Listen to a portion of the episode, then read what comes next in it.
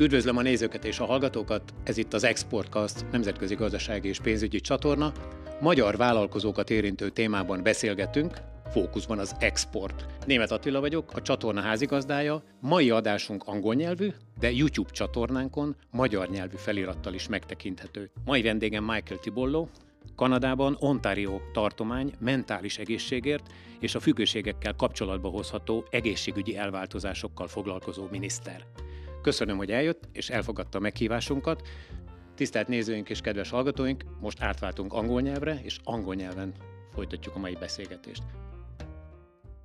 Dear Minister, Michael Cibolo, I welcome you here in our studio and thank you very much for our invitation. Well, thank you. It's a pleasure to be here with you. I have already told the, our, our publicum that you are a Canadian politician in Ontario, and currently you are serving as Associate Minister of Mental Health and Addictions. Our today's subject will be the mental health and addictions, which is your responsibility. First of all, I would like to ask you that uh, everybody should know that yours is a very innovative ministry department, taking a subsegment of the traditional health ministry to a higher level. When was this department created and what were your objectives when you established it and what results have you achieved? Uh, naturally, based on your personal experiences so far. Okay, well that's that's a great question because it never existed in the past in the Ontario government actually in Canada to have a minister who was focused on mental health and addictions. As you said, it's part of the health ministry because without mental health you can't have health, but it is a specialty in the sense that if you don't have mental health and if you don't have programs to help people with mental health and addictions, then you really cannot have a good, solid healthcare system. Over 30% of all cases that go to the hospital have something to do with a mental illness. And so, having a ministry specifically set up for that, the uh, government decided, the premier decided of the province, that there should be a minister responsible for that. And he selected me because of my background working with people with mental illness and addictions. Actually, you are responsible for Ontario, but in the international comparison, how do you see the treatment of mental illnesses? It's changing. I mean, one of the things that I can say when I became the minister in 2019, uh, it was created for me, the ministry. At that time, uh, mental health and addictions were always stigmatized and always seen as a, um, a, an issue, but nothing that we dealt with directly because mental illness and especially addictions were not seen as an illness. They were seen as some kind of a social issue. And so the focus was on what do we do with policing? What do we do to help individuals from the standpoint of trying to stop them from using drugs? But it was seen as a social issue, not as an illness. And one of the things that creating the ministry has done, not just in the province of Ontario, but six other provinces now have a minister responsible for mental health and addictions. And we even have a minister at the federal level who's responsible for mental health and addictions.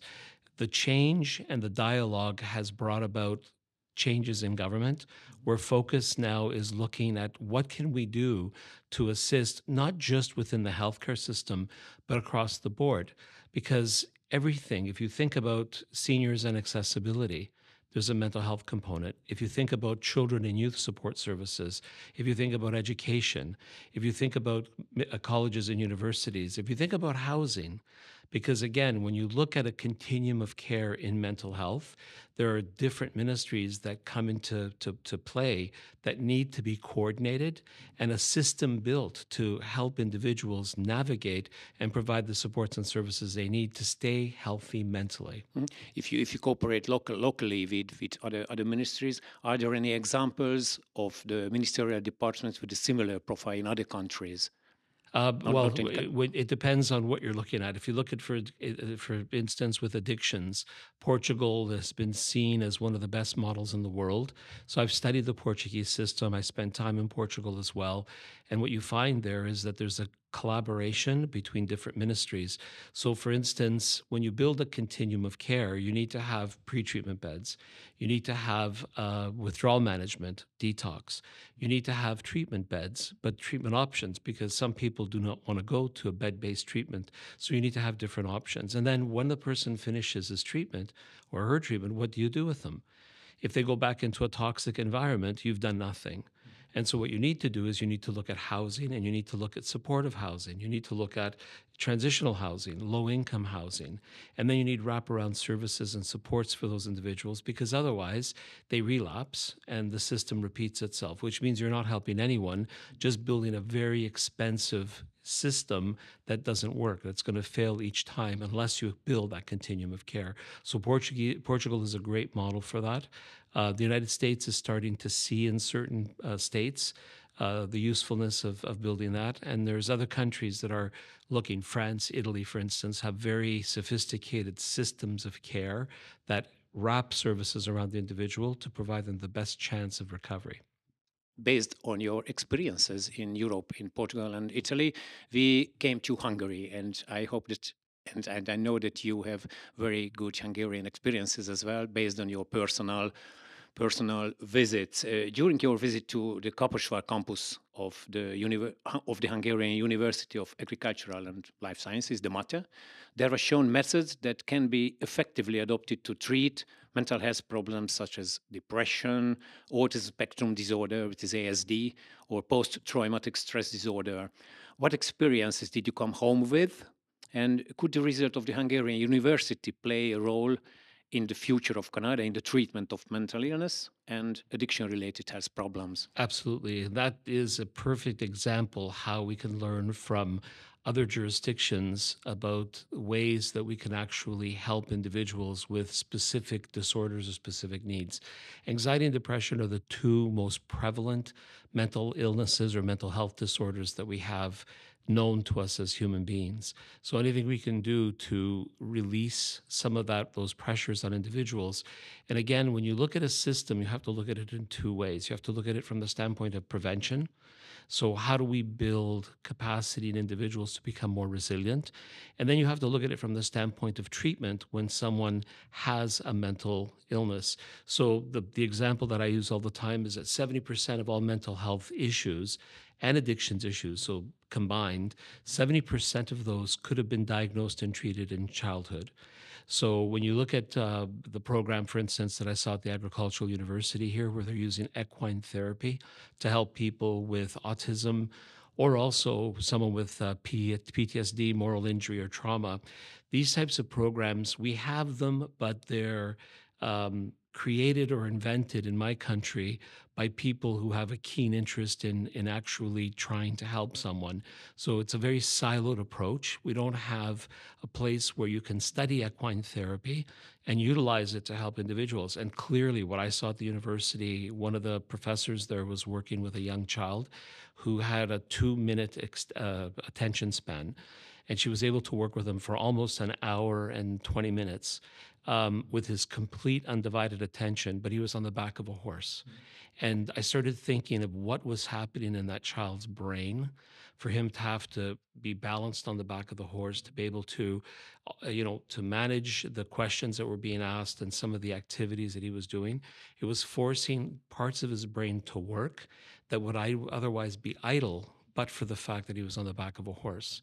And so the amount of time that he was focused on education is a thousand times more than if he hadn't been on the back of the horse. And so I just think what the implications are for therapies like that to be used in a place like Ontario. So I'm very interested in seeing a relationship built with our agricultural university and the university here in Hungary to train individuals and actually start getting data that's going to show and support build the evidence for the case that this is things that the government should be investing in if we're going to make a difference in the lives, especially of the young people. Because remember, when we're dealing with a mental illness or potentially an addiction at at, at, at uh, child and youth years during adolescence, we can reduce that 70% down, which means there's a huge savings to the government. And we're giving the individual the tools they need to be resilient and to be able to live a much better adult life.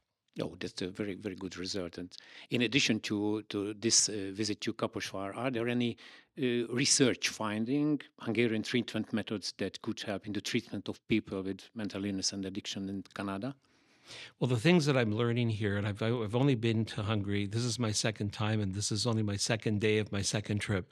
So I haven't had a lot of time to. Uh, uh, to, to spend uh, this trip. But the last trip we visited uh, hospitals, we visited uh, a learning center for young people with uh, uh, autism. And again, the treatment methods that were being used were very advanced and would be very helpful in helping our young people back in Ontario. So I'm hoping that we can build more collaboration between our respective jurisdictions.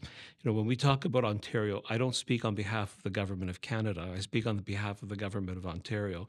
But when you think of the population of uh, Canada being about 50 million people, 15 and a half million live in Ontario, and we're the size of France and Germany. So territory wise, we are the biggest landmass Uh, biggest province, and we're also the economic engine of the of Canada. So anything we do in our province uh, is looked on at by other provinces as things they should be doing as well. And we're collaborating with other provinces and trying to build networks of care that up to now haven't existed. You know, our healthcare system is really interesting when it comes to certain illnesses and certain uh, issues that we have. Because we've never really built a system, there hasn't been a government before the government that I represent um, there hasn't been a system ever built for mental health and addictions. So what's happened is is that a mother has a son who's an addict. He needs help. She can't find anything uh, to help him with. She sets up an organization. You have another mother with a son that's autistic. There's no organization to help, and so they set up an organization. So we have all these organizations, about 600 of them in the province of Ontario, all delivering services but disconnected because they don't talk to each other. Each one of them has to go to philanthropy to raise money. And one of the things that I was became responsible for is connecting those and to try to build those networks and continuums of care so that our care is not being delivered in the hospitals, it's being delivered at community-based level, which is where 95% of all cases should be treated. And our system is built when you get sick, sick, you run to the hospital. When you get to the hospital, they say, I'm sorry, we can't help you because they're not equipped for care. Uh, when it comes to things like anxiety, depression, even suicide ideation, they don't have the capacity to treat there. Many of the eating disorders that young people have, they don't have the ability to treat unless it's acute. And if it's acute, I always say it's too late. We should, you know, only the acute cases should be going to the hospital. But if you build a system, if you connect the pieces that are doing the work, and you provide them with uh, a, an ability to collect data to provide you with the results, that becomes where the governments should be investing money and where we're going to get the greatest results and improve the overall healthcare system. Yeah, this message is, is really beautiful and, and really good. And, and you know, I would like to talk about other subject. As as we all may know, that there is a significant Hungarian community in Canada. Recently, a very important initiative for them and for Hungary, Hungarian Heritage Month, that was launched, of which you were an important supporter. What are your main objectives on that subject? What impact can the initiative have on economic and cultural relations between Canada, Ontario, and Hungary? So I, am a big advocate. I was the Minister of uh, Tourism, Culture, and Sport for uh, six months when I first got elected. And I was also the Solicitor General for another six months. I looked after policing, fire, and uh, our corrections facilities. But the experiences that I gained through that period of time reinforced something that I truly believe in, when we talk about the importance of um, building a strong family and strong values, I always come back to the first principles what's happening at home, what's happening in the community. And the problem that I always see is that when you have a disconnect and you lose language, you lose culture, you lose heritage, you lose your roots. And so, why Hungarian Heritage Month? For me, the most important thing is that you have to remember where you came from if you're going to know where you're going. And what that means is very simple. It means that you have to teach your kids the language, the culture, the history. You have to make them proud of who they are because when you instill that sense of pride, you also give the individual hope. And without hope, uh, that's when we see kids fall prey to things like substances to cope as a coping mechanism for the things that they're lacking because of issues at home. So, why Hungarian Heritage Month? I always say that Heritage Month has three functions, three purposes. One, to remember the past, to honor the glory of the people who got us to where we are today. So for, for, for Hungarians, you know, the freedom fighters are extremely important. Why? The principles that they stood for. So honoring their memory, honoring what they did for a democratic uh, Hungary is extremely important. The next thing that you have to do is you've got to look after the people who are present today. Because if you honor the people that are actually living Hungarian lives, that are living the language, that are promoting the businesses, that are excelling and showing as an example, as mentors to the future generations, you're giving the young people hope. And that's an extremely important piece of uh, Hungarian Heritage Month. And the third piece is the children. It's the inspiration. You have to engage the young people you know, and I always say to people, you know, I, I went to one of the events at uh, the Hungarian House in Toronto, and I saw the young children dressed in the traditional uh, clothing.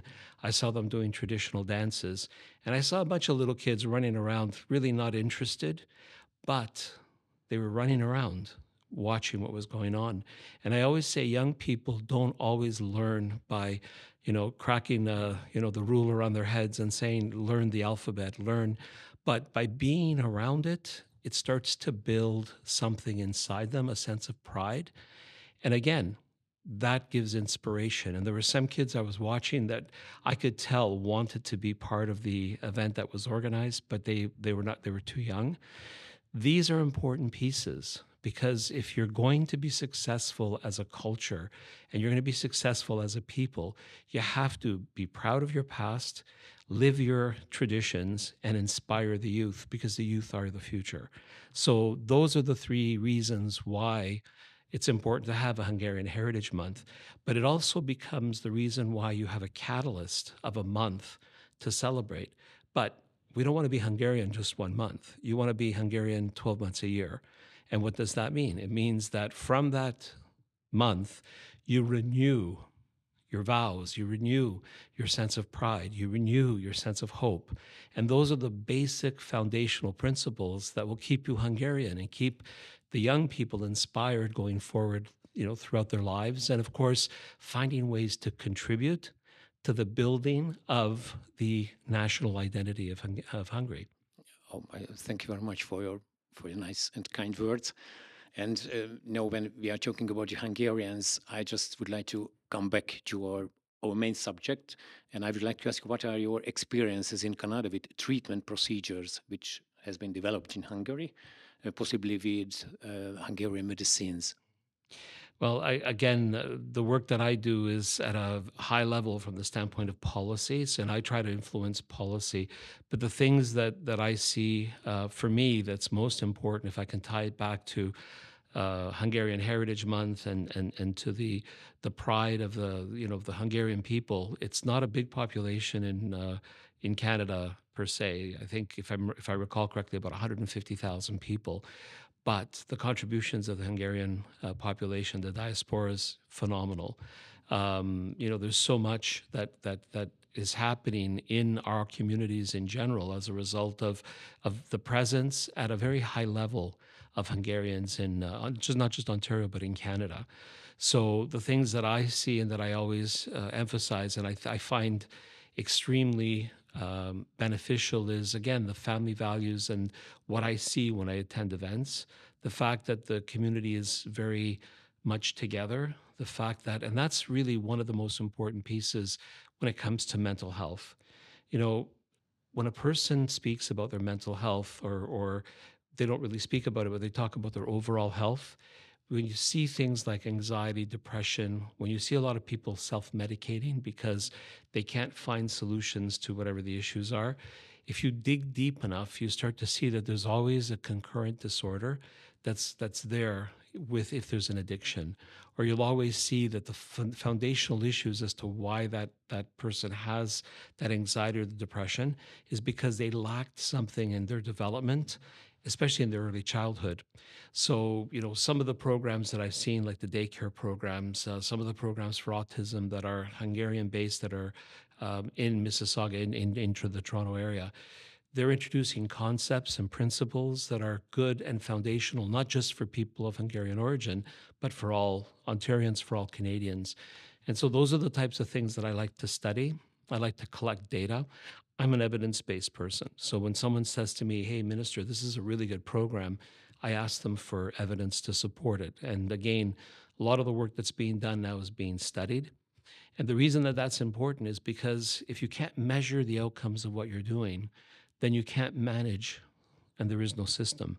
So, the whole principle behind what we're trying to do and what I'm trying to build is collecting data, providing me evidence to support the programs that are most efficacious for individuals.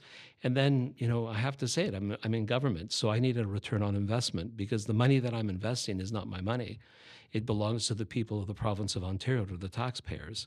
So I need to see results. And I can't base my investments on subjective ideological uh, you know I, things that i might think are going to work and that's why part of my work part of my studies because i'm continuing to study in the area of clinical psychology part of my work is to look at systems and to try to understand how best to deliver services and one of the biggest uh, issues that i found and again bringing it back to hungarian or to any culture the biggest issue that you need to always deal with is to provide services that are culturally appropriate there's no point me trying to give um, therapy or to help an individual from the Black community or from an Indigenous community if I'm not Black or if I'm not Indigenous. Because to build that therapeutic alliance is the first step in helping that person, is building that trust. And how do you build a bond or trust with populations that feel that they've been colonized uh, or uh, that have feel that they've been mistreated by uh, someone who's not from their culture. So I encourage people to become doctors and psychiatrists and psychologists from different communities so that they can become the service providers.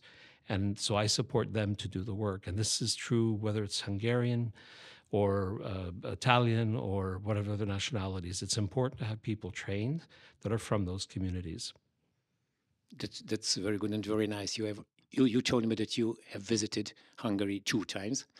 Uh, based on your personal experiences, what would you recommend to Hungarian small and medium enterprises dealing in this this uh, industry, and how can they be developed? What is the main what what the focus is? Which focuses should be in their mind? Well, there's two things that we have to, uh, I think, and I'll answer it in two ways. The question. The first way is how do you take care of your own people to make sure that they're most productive? So, one of the things, for instance, in the province of Ontario, every week, every week, 200,000 people don't go to work because of a mental health or addiction issue. They stay home. Last year, 900 people, 900 men, died of overdoses as a result of fentanyl, and they all came from the construction industry. So, the first part of the or way I'll answer the question is if you're not looking after your people as a government, as a business, then you're not really looking after your business and you're really not looking after your people. So, as a country, so the first thing that I always say is you've got to look after the people that are giving you productivity. Because if they're not healthy mentally, they can't be healthy physically. And then you're going to have presenteeism issues. You know, people, how many people go to work and they're, con- they're consumed with problems that they have at home? You know, they've got issues with their spouses, they've got issues with their kids, they've got issues with their bills. We just finished almost three years of a pandemic, and you know we rolled out of the pandemic into what? Into a global economic crisis where interest rates have gone through the roof. People can barely afford to eat. So going from not being able to go to work, not being having the freedom to go out, not being able to go to your place of worship, we went from that to now an economy that you don't know if you can pay your rent and feed your family. So the amount of stress that people are dealing with each and every day is extremely difficult on each individual. So my question back to you is what is the Hungarian government doing to help the people of, of Hungary? What are the businesses in Hungary doing to support their employees to make sure that they stay physically and mentally healthy? And there are, there's all kinds of, you know, natural things we can do. Meditation is something that's huge. I spent uh, almost a month in India studying meditation, Ayurveda, and uh, yoga as, as bases for helping individuals with their, their, their health. So there are things that we can do that are not expensive, but there has to be focus on doing that. So that's the first way I'll answer the question. The other way I'll answer the question is to basically say that mental health and, and, and systems have to be built and established by governments, and they have to be evidence based, and they have to be a complete continuum of care, which means that you have to look at the social determinants of health and the implications of the social determinants of health on people's mental health. I've driven around Hungary now. I was the last time I was here about a week, and yesterday and today, I always look for homelessness as a as an issue because homelessness is a big issue in North America. People that are displaced that can't afford to live uh, with a roof over their head have extremely complicated lives. They don't have the ability to get services. They don't get supports because without an address, you don't have a social insurance number and you don't have the ability to get any kind of support from government. And so they're in a downward spiral. How do you stop that? So systems need to be built, and those systems have to be continuums of care that address the issues as much as possible in the community and minimize the, the, the pressures on, our, on the hospitals. And in Ontario, I'll give you another, you know, perfect example of that. I asked the question one day of one of our hospitals, one of the biggest hospitals we have, UHN in uh, in Toronto. I said, "How many people are coming to your hospital every day in the emergency room?" And the answer from the uh, the administrator was, "Well, we're at about 130% capacity." I said, "Well, that means nothing to me. What does it mean 130% capacity? It means that you're overutilizing so if you had a hotel and you have 100 rooms, it means there's 130 people that want to use your hotel, but there's only 100 rooms. But that doesn't mean anything to me. I said, Can you tell me how many of those visits were unique visits? Because that's a different question. Well, they couldn't give me the answer because the government has never asked that question. They've always been only told the percentages. I said, I want to know. I want to know how many people are unique visits to the hospital. The report came back and what they found was that 250 people, they were homeless, used the hospital 15,000 times in one year. Now, doesn't that skew the 130%? You know, logic would, would dictate to you, well, the problem is let's look at upstream investments to reduce the use of the hospitals. Why are we pumping more money into the hospitals to compensate for overuse, which means that the people that are coming in with acute needs are waiting in the hallways trying to get help. We did that. We built 50 homes. Uh, these were modular homes actually quite nice as well. I went to visit them. We took 50 of the people from that list of 250 people that were going to the hospital, and they were going to the hospital. You know, a lot of them have uh, wounds that are not healing because they're living on the street. There's no way of cleaning the wounds, so they go there to get their wounds cleaned. They'd go there to take a shower. They would go to get there to get a meal. So they were using it for reasons that are not really the reasons why you have an emergency room. We took 50 of those people, we put them into those homes, in one year, they didn't go to the hospital one time because we put wraparound services where they were living. So, what does that tell you? If you make the investments upstream, you take the pressures off of very expensive services and leave capacity for the people that really need that help. And that's what our government is trying to do. So, my message on that bigger scale is do you have a system? What does the system look like? And where are the gaps? Start filling those gaps, start building that system, and you'll start to see that the, the, the, the systems will go into equilibrium and they'll work much better for people that are, are suffering from whatever that illness happens to be, especially because 30% of all hospital visits in Ontario have something to do with a mental health issue. 30% of all the calls to 911 to our emergency system to police officers have something to do with mental health.